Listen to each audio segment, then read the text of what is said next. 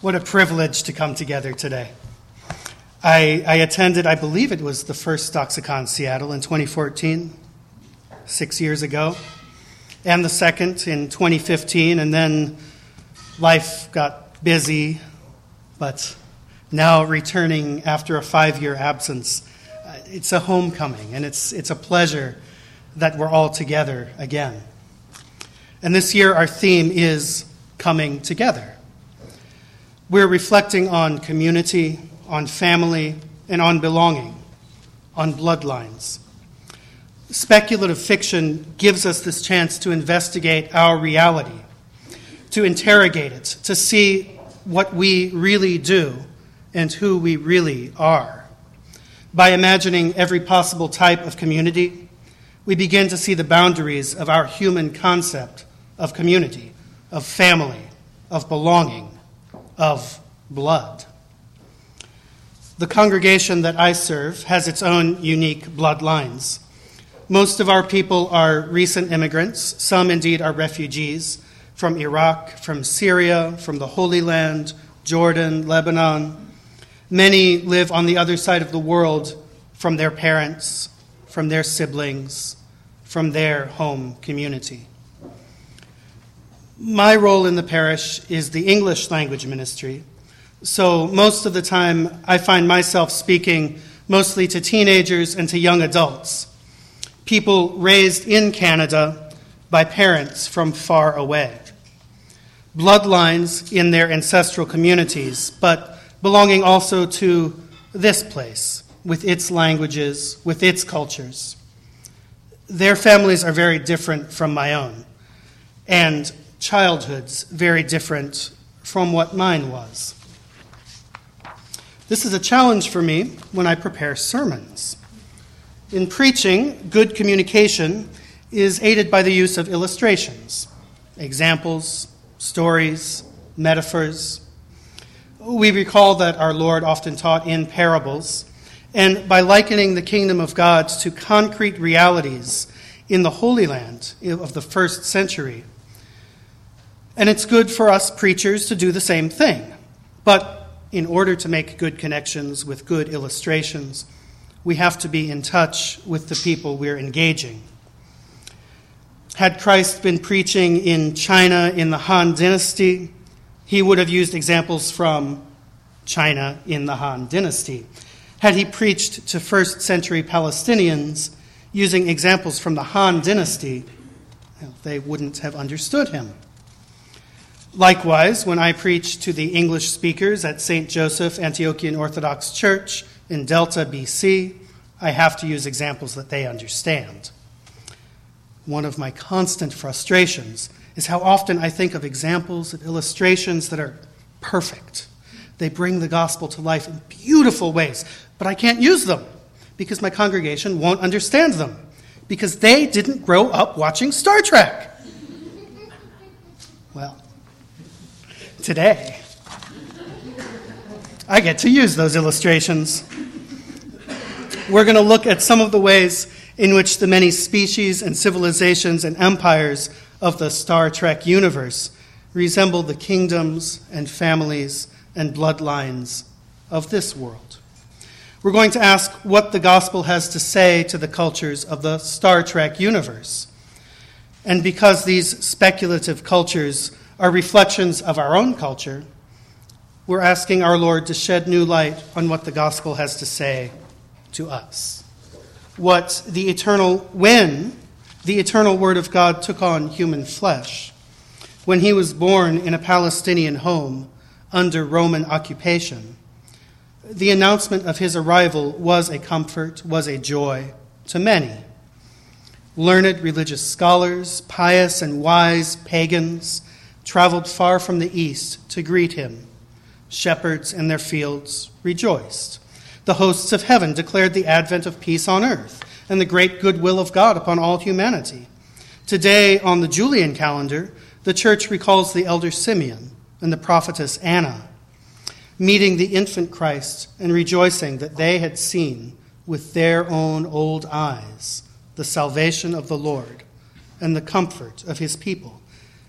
And indeed, throughout his ministry, Christ drew near to him people who found in him shelter from their demons, remission of their illnesses, relief for their hunger, and life for their dying souls. To this very day, the good news of the kingdom of God here with us is good news to many.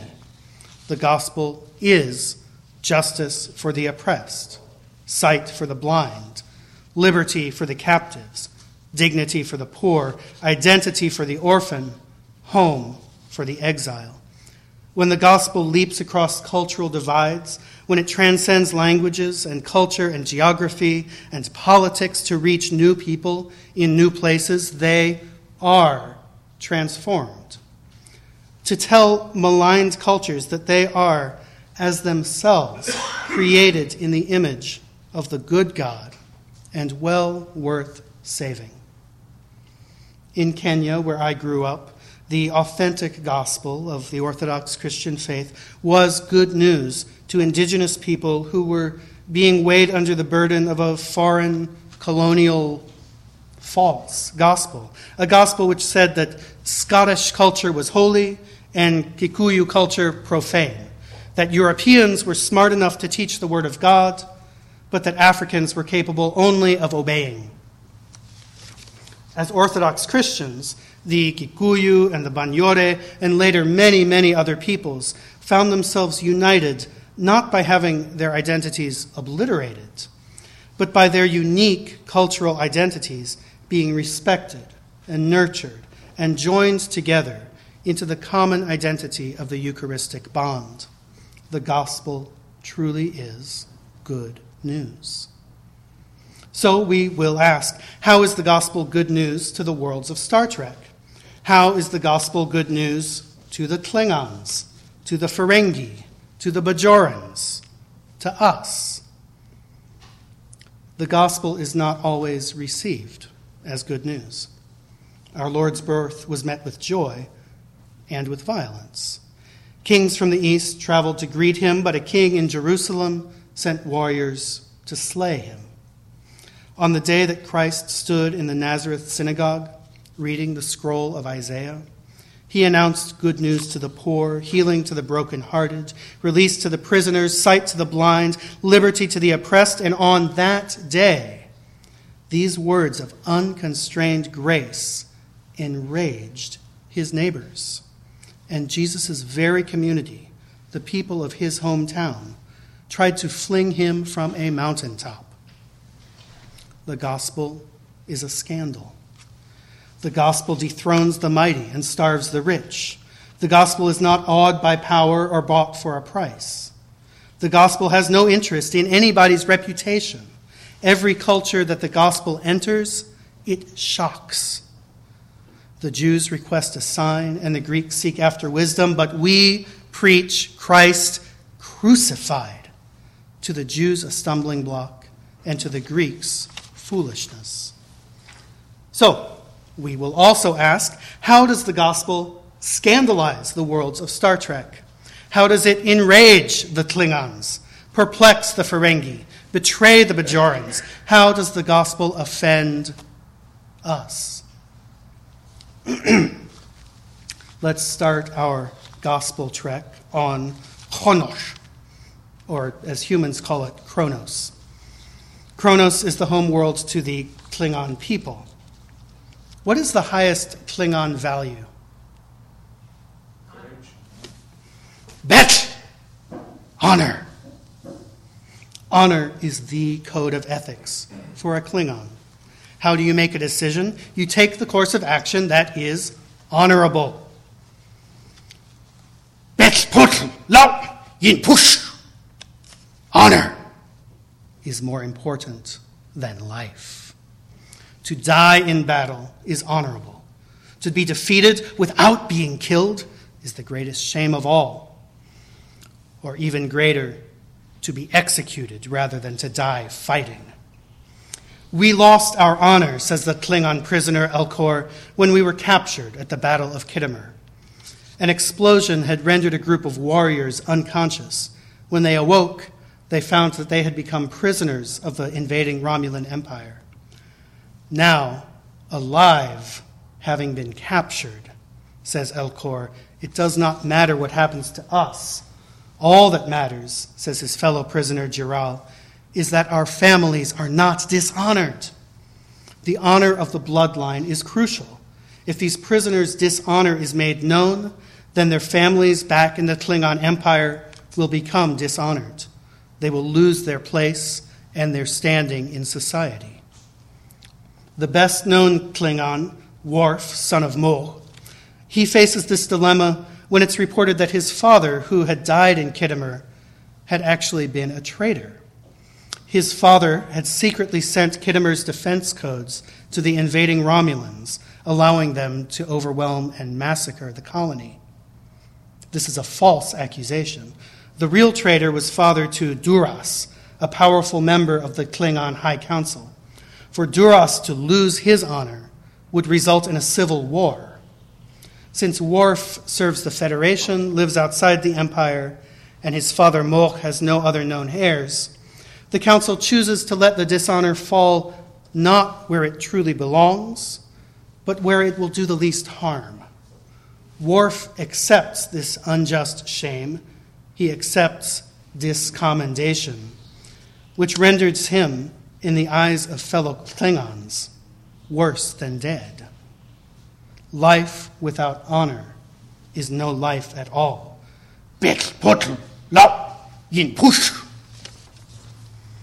Honor and shame.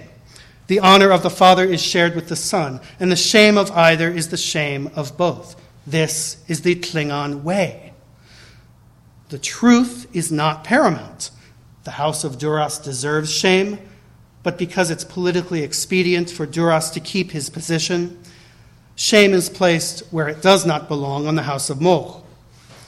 Yet the dishonor, although falsely placed, in the Klingon world, the dishonor is real. Worf lives with dishonor. His brother Kern, however, does not, because the truth of Kern's identity is a secret. It wasn't known that Mogh had another son. And so honor and shame in the Klingon tradition are real where they are placed, not where they really belong. So you see the importance of bloodline here. You see what Klingon family values look like. You see the necessity of keeping the family in honor, keeping them out of shame. One Klingon's actions bring honor or shame to the entire family. The consequences of a Klingon's actions never fall on him or her alone. A Klingon is his brother's keeper.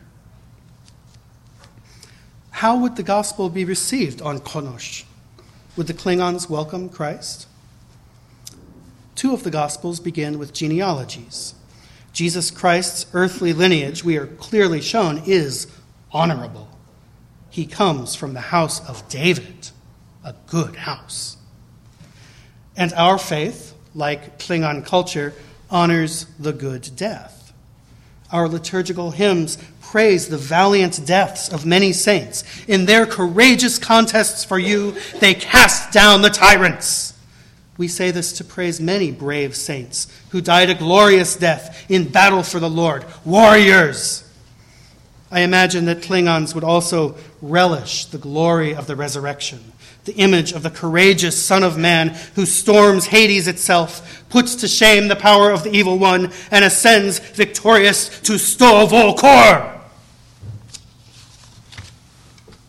But what sort of warrior? To a Klingon, the death of Christ makes no sense. He allowed his enemies to take him. He put up no resistance. He accepted the gross, humiliating execution of death on the cross. He shamed his house and his family. As Son of Man, the death of Christ shames the human race. As the Son of God, he shames the Creator. He does not die a warrior's death. When the high priests came to arrest Jesus in the garden, his Klingon disciple would have acted, would have attacked, would have been the one to cut off the ear of that adversary, and would have been flabbergasted by the Lord's response. What? put away my sword? Do you not know, master, that those who live by the batleth die by the batleth? Would you deny me an honorable death? Would you deny an honorable death to yourself? Nor do these glorious saints die what the Klingons would see as a warrior's death. Though that courageous contest, well, they didn't kill anyone. They do not fight for Christ. The martyrs die shameful deaths. They are executed.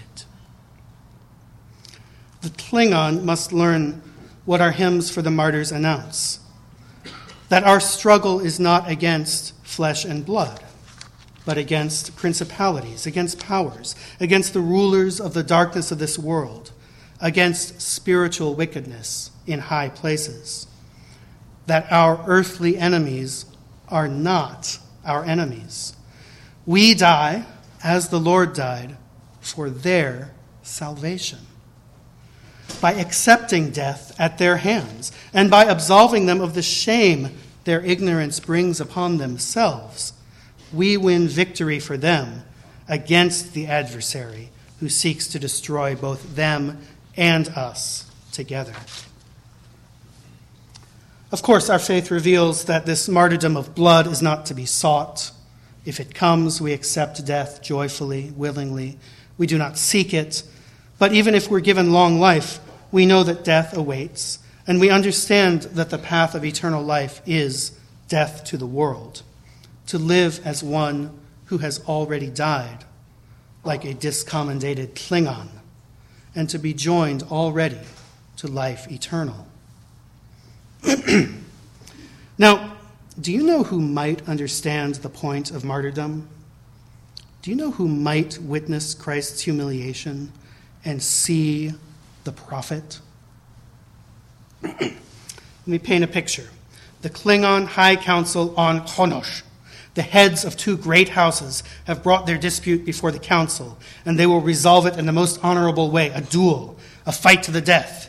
Each raises his batleth, and then one of the warriors throws his weapon away. His opponent, Degore, is renowned in battle, but the unarmed warrior, Quark, has never fought before, does not wish to fight now. You see, Quark is no Klingon at all. He is a Ferengi, a man whose interests typically lie in profit, in commerce, in saving his own skin at all costs. He's been roped into this duel against his will, and he's found his way out. Quark says, "Go ahead, kill me. That's why I'm here, isn't it? To be killed?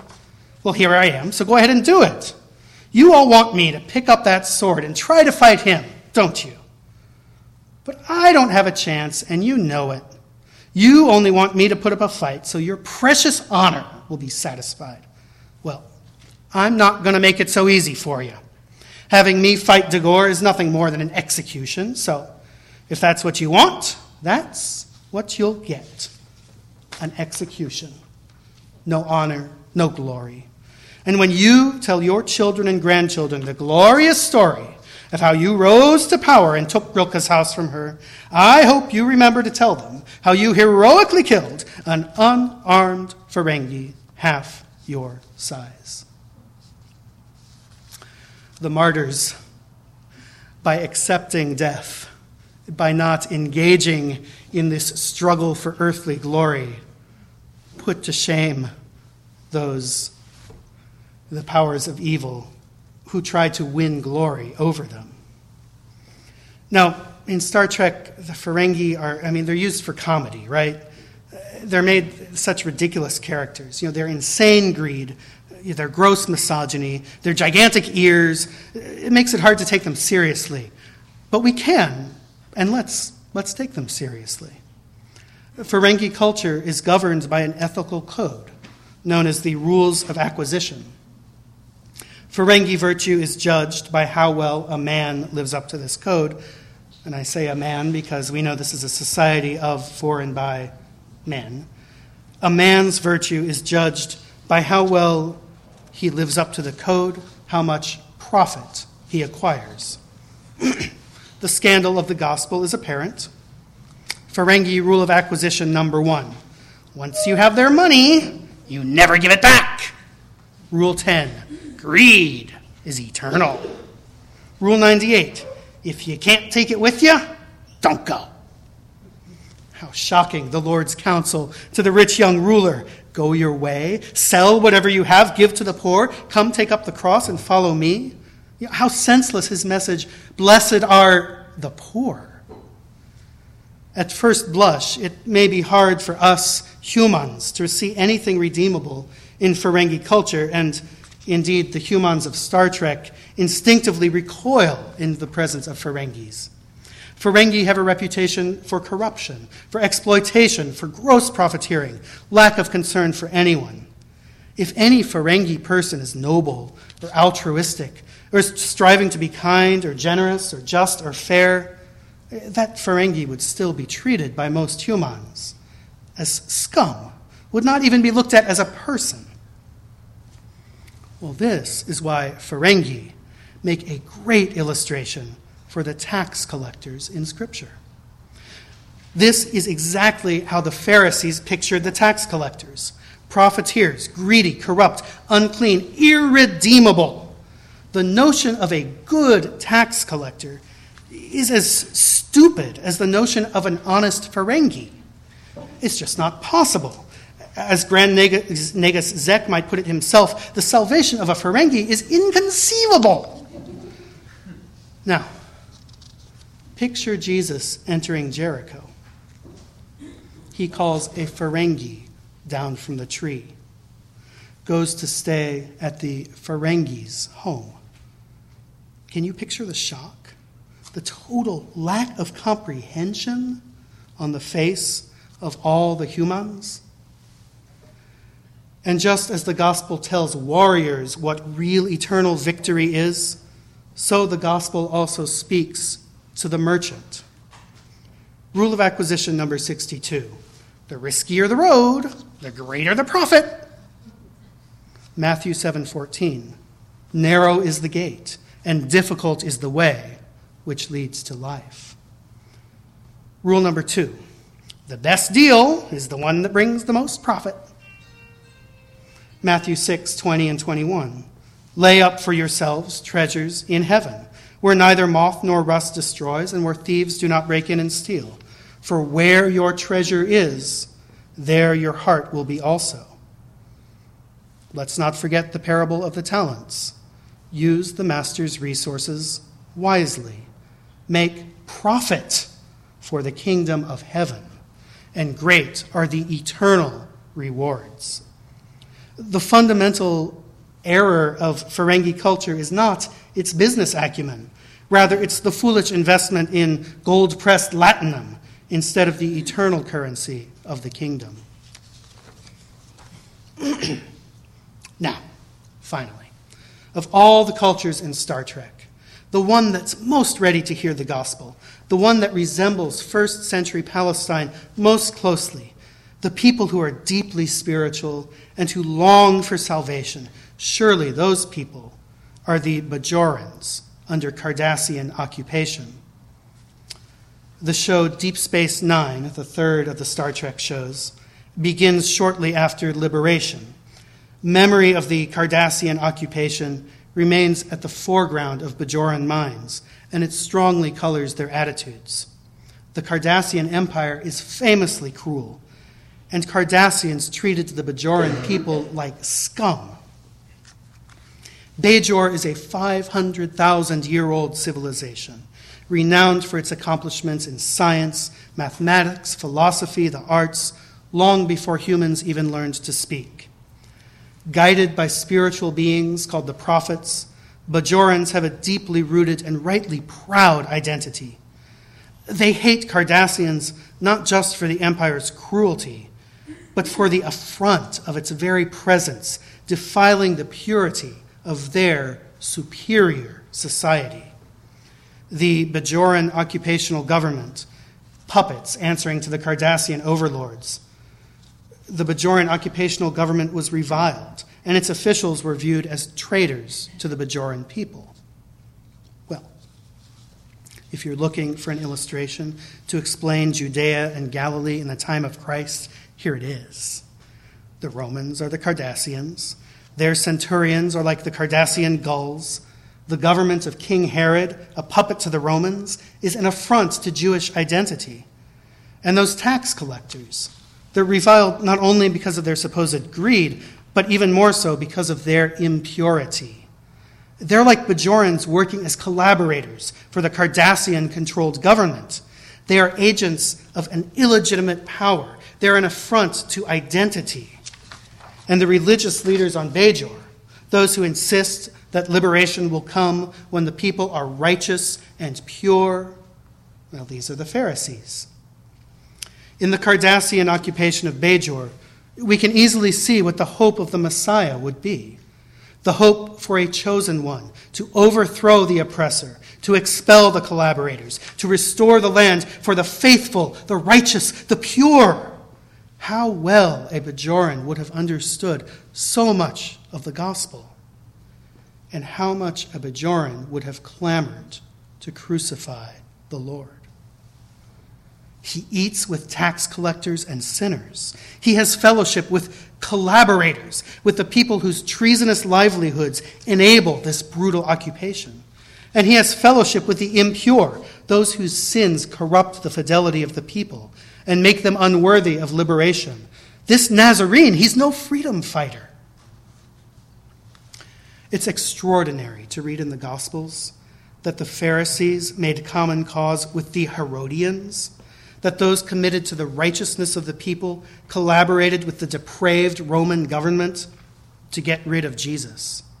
He offended everyone. This would be like a Bajoran resistance shell sharing information with the occupational government and working together with Gul Dukat himself. So scandalous was the Lord's insisting that his gospel is good news for all people, even the enemy. Warriors, merchants, the oppressed, these are all present in human culture.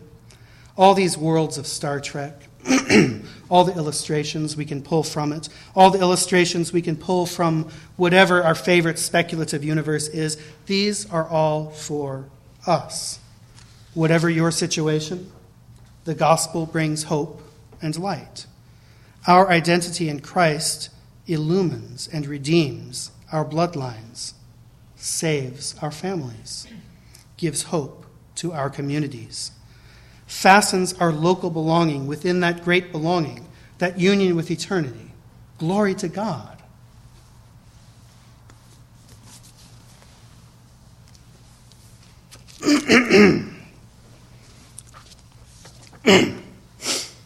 Now, great multitudes went with him, and he turned and said to them, "If anyone comes to me and does not hate his father and mother, wife and children, brothers and sisters, yes, and his own life also, he cannot be my disciple." The Gospel of Luke, chapter 14, verses 25 and 26. Are you scandalized? I am. If you Google that verse, the results are all the same. Jesus wasn't saying that. He was exaggerating. He was just trying to make a point. When he said hate, he didn't mean hate. Our culture's a little tender here, isn't it? Especially for those of us who are Christians. We who affirm traditional values in the face of a culture that can be hostile, that can be antagonistic to family, that seeks to separate and alienate and isolate, we rightly take a stand for family values. For our Lord to turn around and tell us to hate our family, that feels like a betrayal, now doesn't it? If we have a superficial idea of hate, hate means having unpleasant feelings about somebody or wanting them to get hurt. Yeah, that's not what the Lord is saying. But recall that he tells us to love our enemies, which doesn't mean having nice fuzzy feelings about them, but it does mean to lay down our lives for their salvation. A Klingon who followed Christ to the cross would bring shame to his entire family. A Klingon martyr, the house would fall. The community would be outraged, the bloodline forever tainted. A Klingon who accepts shame in place of honor is no Klingon, no longer belongs. How could your father or your mother, spouse or children, brothers or sisters, how could they see your actions being executed rather than fighting as anything but hate for your family? You are their ruin. You hate us, they cry out. They hit us where it hurts. And so we hurt. We endure the humiliation. We bear the weight of the cross, and we follow behind the Lord. But there is a blessing, because as those closest to us become enemies, well, we know what to do with enemies. Love them. Lay down our lives for them. But the love is not on their terms. It does not mean whatever they want it to mean. Our love might be received as hatred.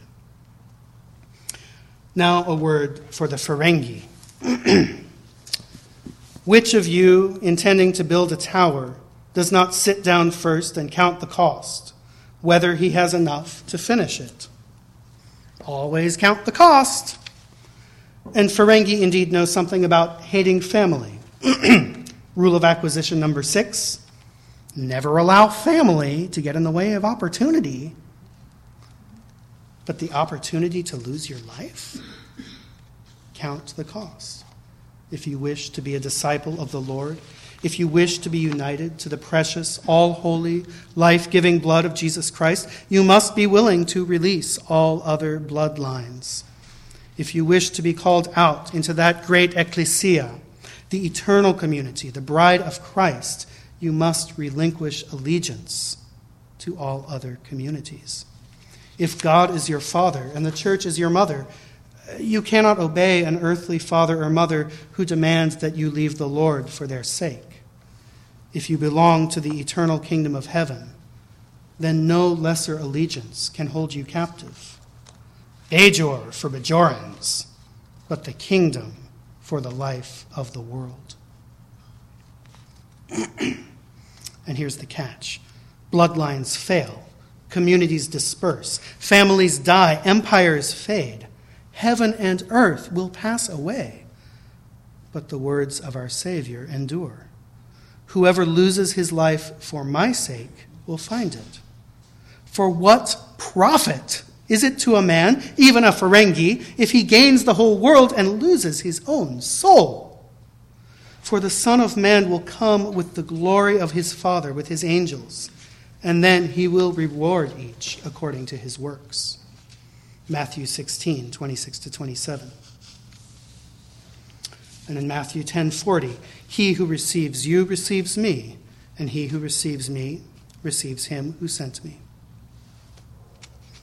If you love your family, your community, your bloodline, all who claim your allegiance, if you love them to the end, bearing the cross of the Lord, enduring the humiliation of eternal, authentic, life-changing love. If your love is so strong, so otherworldly, that it's received as hate, this is the hope that saves every quadrant of the galaxy. The eternal kingdom is the only salvation of any kingdom. The eternal love among the Father, the Son, and the Holy Spirit, spilling over and extending throughout the cosmos. This is the family within which all families can endure. The life-giving body and blood of our Lord is the bloodline in which other bloodlines can last.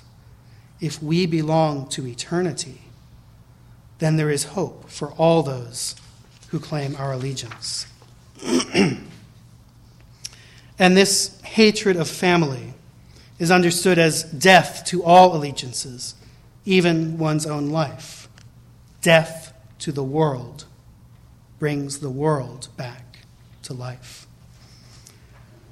And so, because we find our identity in the eternal identity of the Father, of the Son, and of the Holy Spirit, because we know that the only path to life passes through death, because we die daily to ourselves and live daily in that kingdom here on earth, we can say with the full-throated joy of the bravest Klingon warrior that today is a good day to die. Hech lumech! Hoch! Jajvam! Today's also a good day for questions. Maybe you have questions for me, but I'll start with a question for you to get the conversation going. Answer if you like. How would the gospel be received by the Q continuum?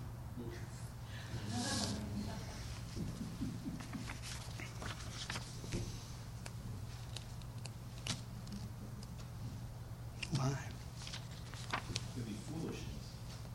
If they're the Q, they're everything. What do they need the gospel? What do you just have to offer them? Yeah, taking material form. You remember when Q is cast out of the communion, the continuum, who becomes a human, it's just, repulsed. Are there any questions? It's almost kind of the inverse of our Lord. Like, he became man, but he didn't do so voluntarily. Q, right. Yeah. He was cast down, not of his own will. Yeah. Are there any questions? Yes. The Klingons are often characterized with this.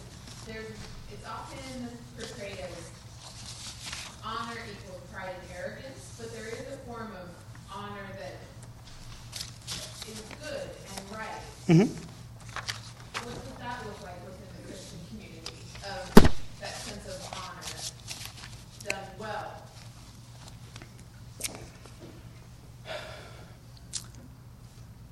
Any thoughts? Anyone else have a response to that? Mm-hmm.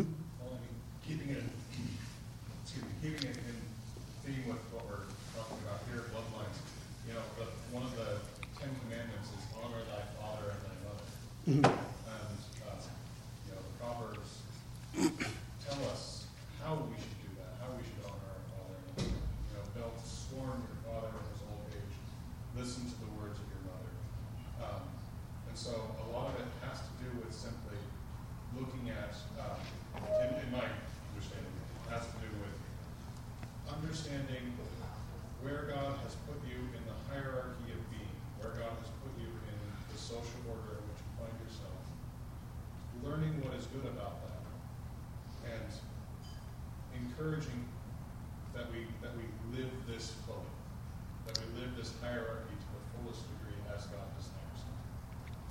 And this Klingon saying, the shame, I have it written somewhere in here, but the shame of the father is the shame of the son, and the other way around.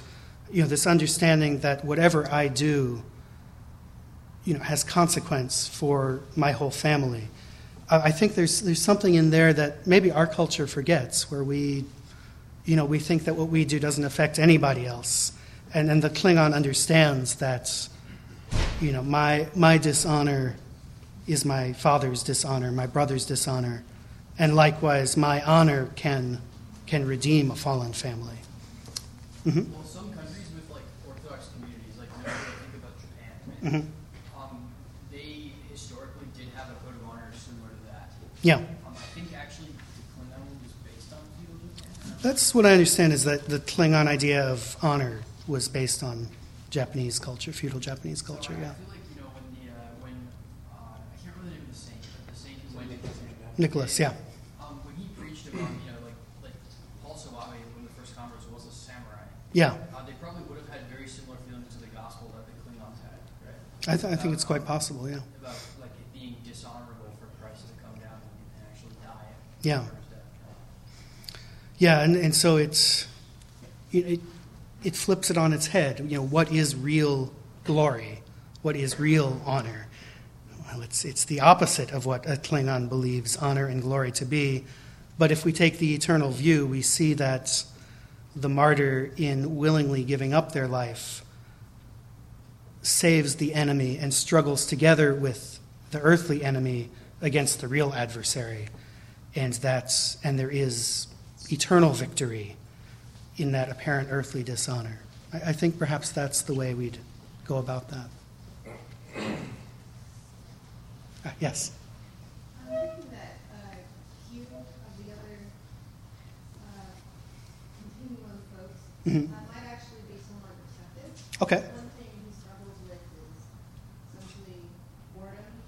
Yeah. What they have is all power and everything, and he seems to be searching for a meaning. And he's fascinated by it. Even like in particular Picard, who it seems like is an honorable person. Mm-hmm.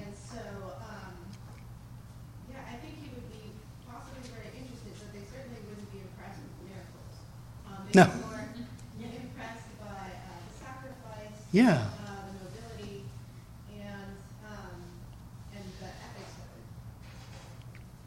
it. You know, it does seem like that, what you're saying, that the key thing that would be part of the gospel to the Q continuum would be kenosis, the fact of an all-powerful being emptying himself entirely for the love of these things which most considered to be boring and worthless. To be shown that real idea of, like, let's actually see what's there and let's value them for what they are. And then, just to be sure everyone's on the same page, the Q are these godlike, all-powerful beings that one in particular named Q likes to come and bother the crew of the Enterprise. Yeah, and in the episode where Q is cast out of the continuum and made mortal, what happens at the end of the episode? He realizes that there's these other aliens who have found him and are coming to kill him because he had done something bad to them, and that all of the Enterprise will be destroyed. And so he leaves the Enterprise and goes to face death alone to save the crew. And he does... You know, in that moment, although his incarnation was involuntary, he does go to a voluntary death. Mm-hmm. Do you think it would be like an accurate metaphor to say that Vulcans could possibly be analogous to like some of the Greek philosophy that was existing at the time? I think that may have even been intentional. The Vulcans are like the Greeks and the Romulans like the Romans. Is that? Has anyone else heard that? Romulus was one of the founders of the Roman Empire. The Stoics would be definitely the Vulcans. The Vulcans, that, if I were more familiar with the original series, which I hope to be before long, I think exploring that would be very interesting and very fruitful. Mm-hmm. I have a question for you, and for the floor in general, if anyone wants to tackle it. How would the gospel be received by the Borg? Oh, yeah. Yes. Yeah. Nine struggle is very, I think, her sense of the power of community and yet the beauty and individualism. She struggles with that a lot, and I think that's a very Christian struggle, honestly. Of what does it mean to be self and yet a part of the Triune God, a part of the Christian community? Yeah, the Borg, it would almost be like a sort of pantheism where the individual. The discrete person is completely has no identity, right? In I Borg, where the one Borg is isolated and is given a name, is named you. This concept of I am is just is very hard to grasp, and so certainly the concept of relationships which are discrete personalities coming together and having communion with one another without being assimilated would be, I think, certainly would be the scandal. The scandal would be the individualism, the discreteness, but the understanding of this communion of sharing, I think, would come very naturally to the Borg. Mm-hmm.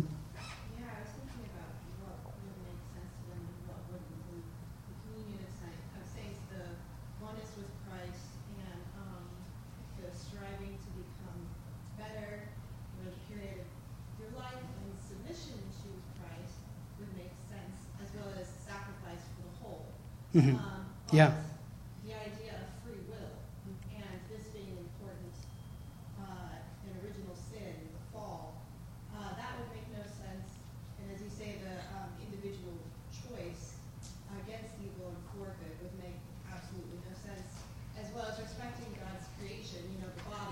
Yeah. And others. And eschewing violence. Yeah. Yep. Uh-huh. The Star Trek races, it would probably be easiest to explain the races to the Borg. Interesting. Because in the sense that they are united to a hive mind. One could use that example to describe Theos as a young, it's not a hive mind, but in the sense that we all are united to God's divine nature. But to be united without being assimilated, that's the challenge.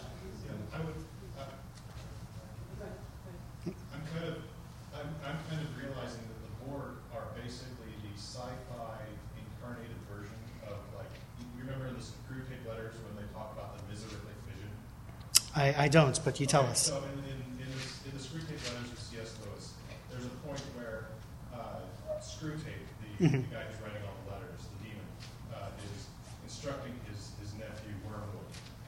And he talks about how they consume souls and make them part of themselves. Mm.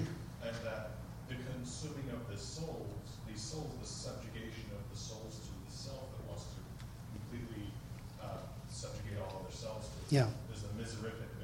The demonic parody of the beatific vision, where you have the body of Christ in the mystical body of Christ in communion. I would say that the Borg are probably much more like the miserific vision than they are the beatific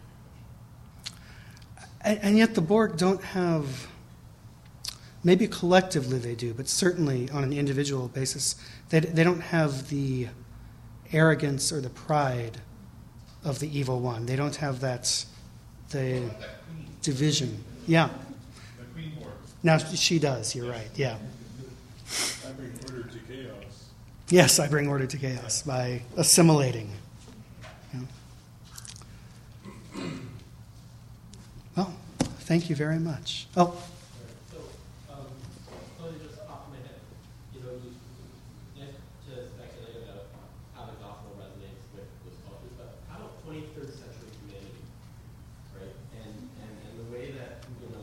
Mm-hmm. Little secular values that have evolved there. What new difficulties might arise? I've been thinking a lot about that. I mean, there's so much in the idealism, of Gene Roddenberry's vision of the future of humanity that if we can just get rid of religion and superstition, then courage, virtue, selflessness. I mean, all these, very Christian virtues, can come into fulfillment. So what are they missing? And what do they have wrong? The memes. I mean, that's the great thing about a TV show. You can just plop it in the future and say, oh, look how it's happened. But how? And it's the memes. How do we ever attain that? And Christianity says you won't without Christ. But. So we would reject the premise, for sure.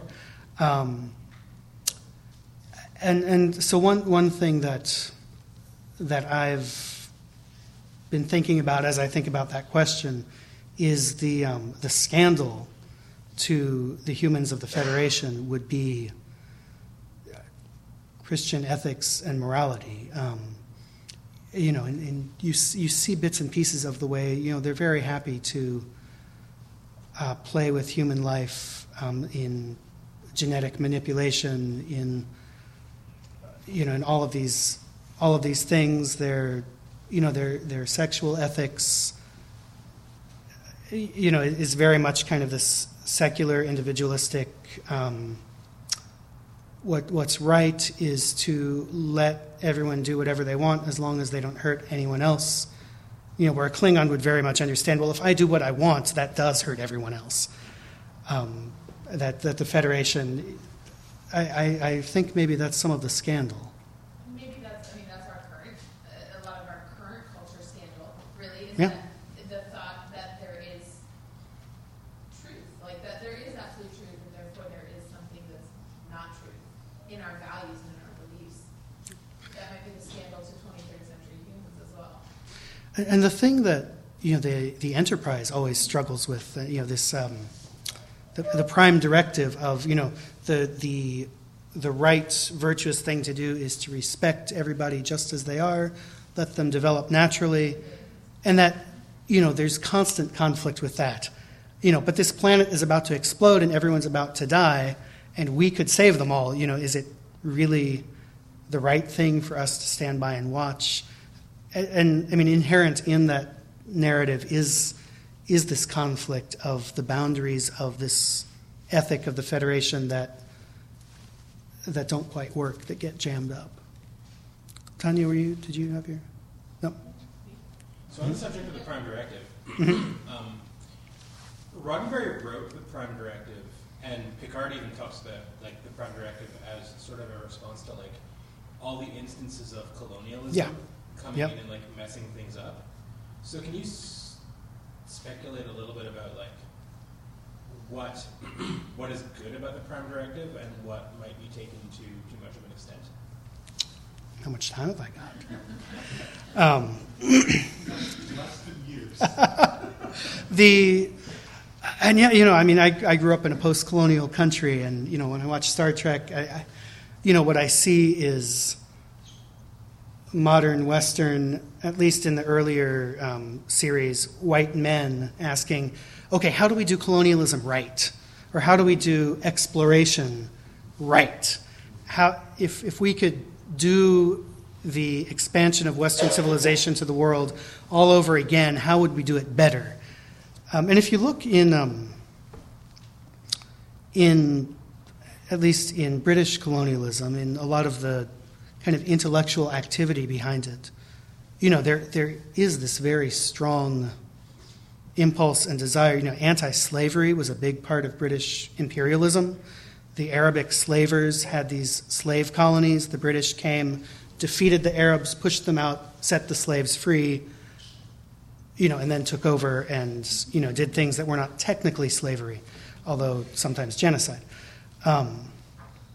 And you see the same impulse even in the history of European colonialism, of this desire to do it right and to do it well, and so I certainly the Star Trek series where the Enterprise is, you know, encountering new civilizations all the time and struggling with how to do that encounter, that really does seem to be asking, well, you know, if it's good to go out and to, you know, meet new civilizations, how do we do this well? How do we do it right? And that Prime Directive of, there's this very progressive vision behind it, development. You know, well, we're way more developed than they are, and so if we interfere, we'll hurt their own natural development. You know, very much this idea, well, everybody's progressing, and we have to let them progress in their own way. Of course, the history of humanity is mostly of contact, not of isolated development. Most, you know, indigenous cultures have commerce with their neighbors and have lots of cultural interchange, and there are very few societies that have ever developed in isolation. And yeah, but I was going to say we're speaking beforehand about the show Stargate, if anybody's seen that, and they also have kind of a Prime Directive essentially. Yeah.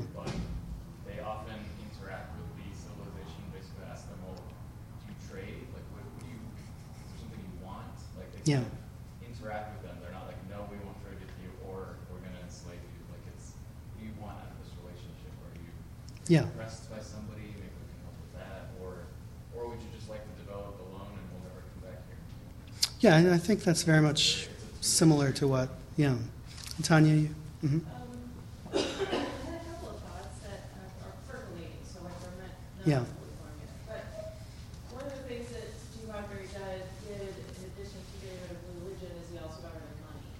Yeah.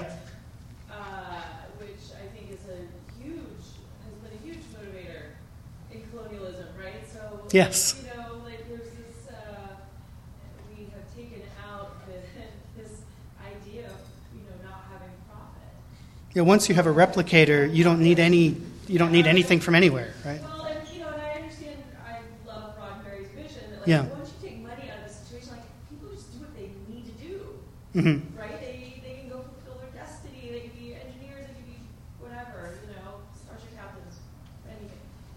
don't have to be born into the right family.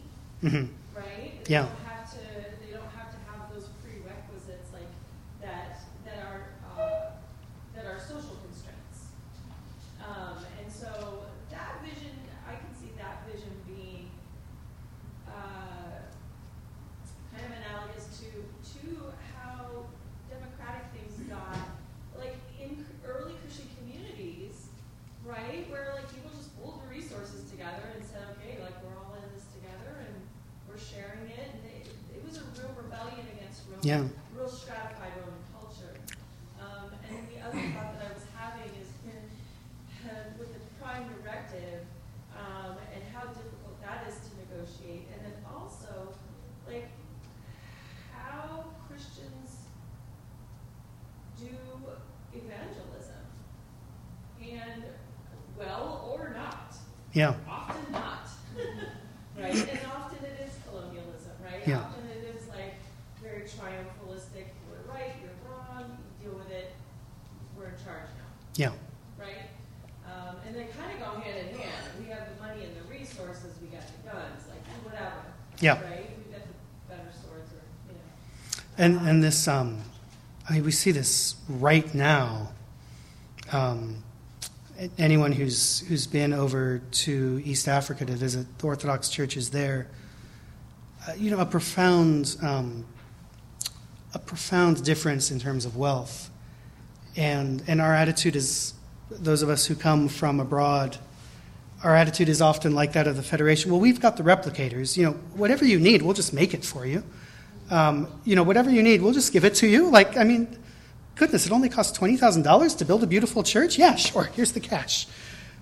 Which, in very often, you know, does not respect the history, the capacity, and the hard work of local people, and you know, can be humiliating.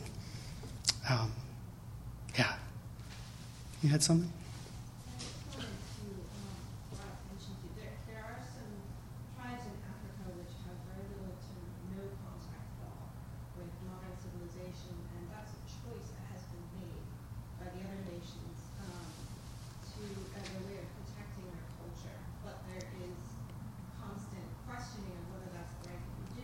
Yeah.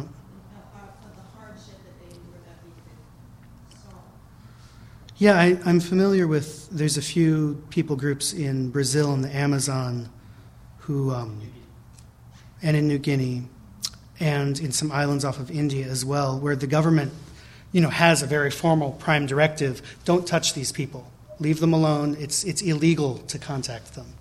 A few years ago, it got in the news when this young man from Washington, I think, made contact with a very small community on a very isolated island where it was illegal to make contact with them. And he was killed, and there is this big argument over, like, well, you know, he deserved it. He should never have gone. All kinds of questions about that. And again, you know, there are these isolated cultures, but humanity at large has never been isolated. And 50 people on an island, you know, until 100 years ago, that tiny community on that island were not isolated. They had contact and commerce. And at some moment, the decision was made, they want to be cut off, we'll cut them off. You know, and now the genetic pool, you can't survive without contact. And the same with these small tribes in the Amazon. You can't survive without contact and interchange.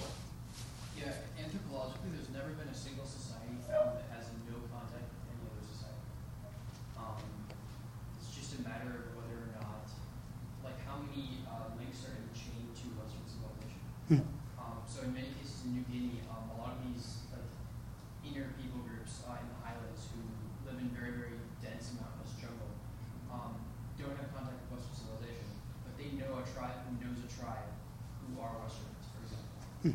So even like people groups that are uncontacted, some of them still might be wearing like Western t-shirts and things like that, and when they're first found by explorers. And I guess a final word, as I see our time is coming to an end. This is part of the reason the Federation has decided, you know, to go out and make contact is that if contact happens by chance, you know, Picard talks about, well, you know, wars start. You know, if we can go and see, okay, you've developed warp capacity. You're about to meet this community of the universe. Let's make sure the meeting goes well.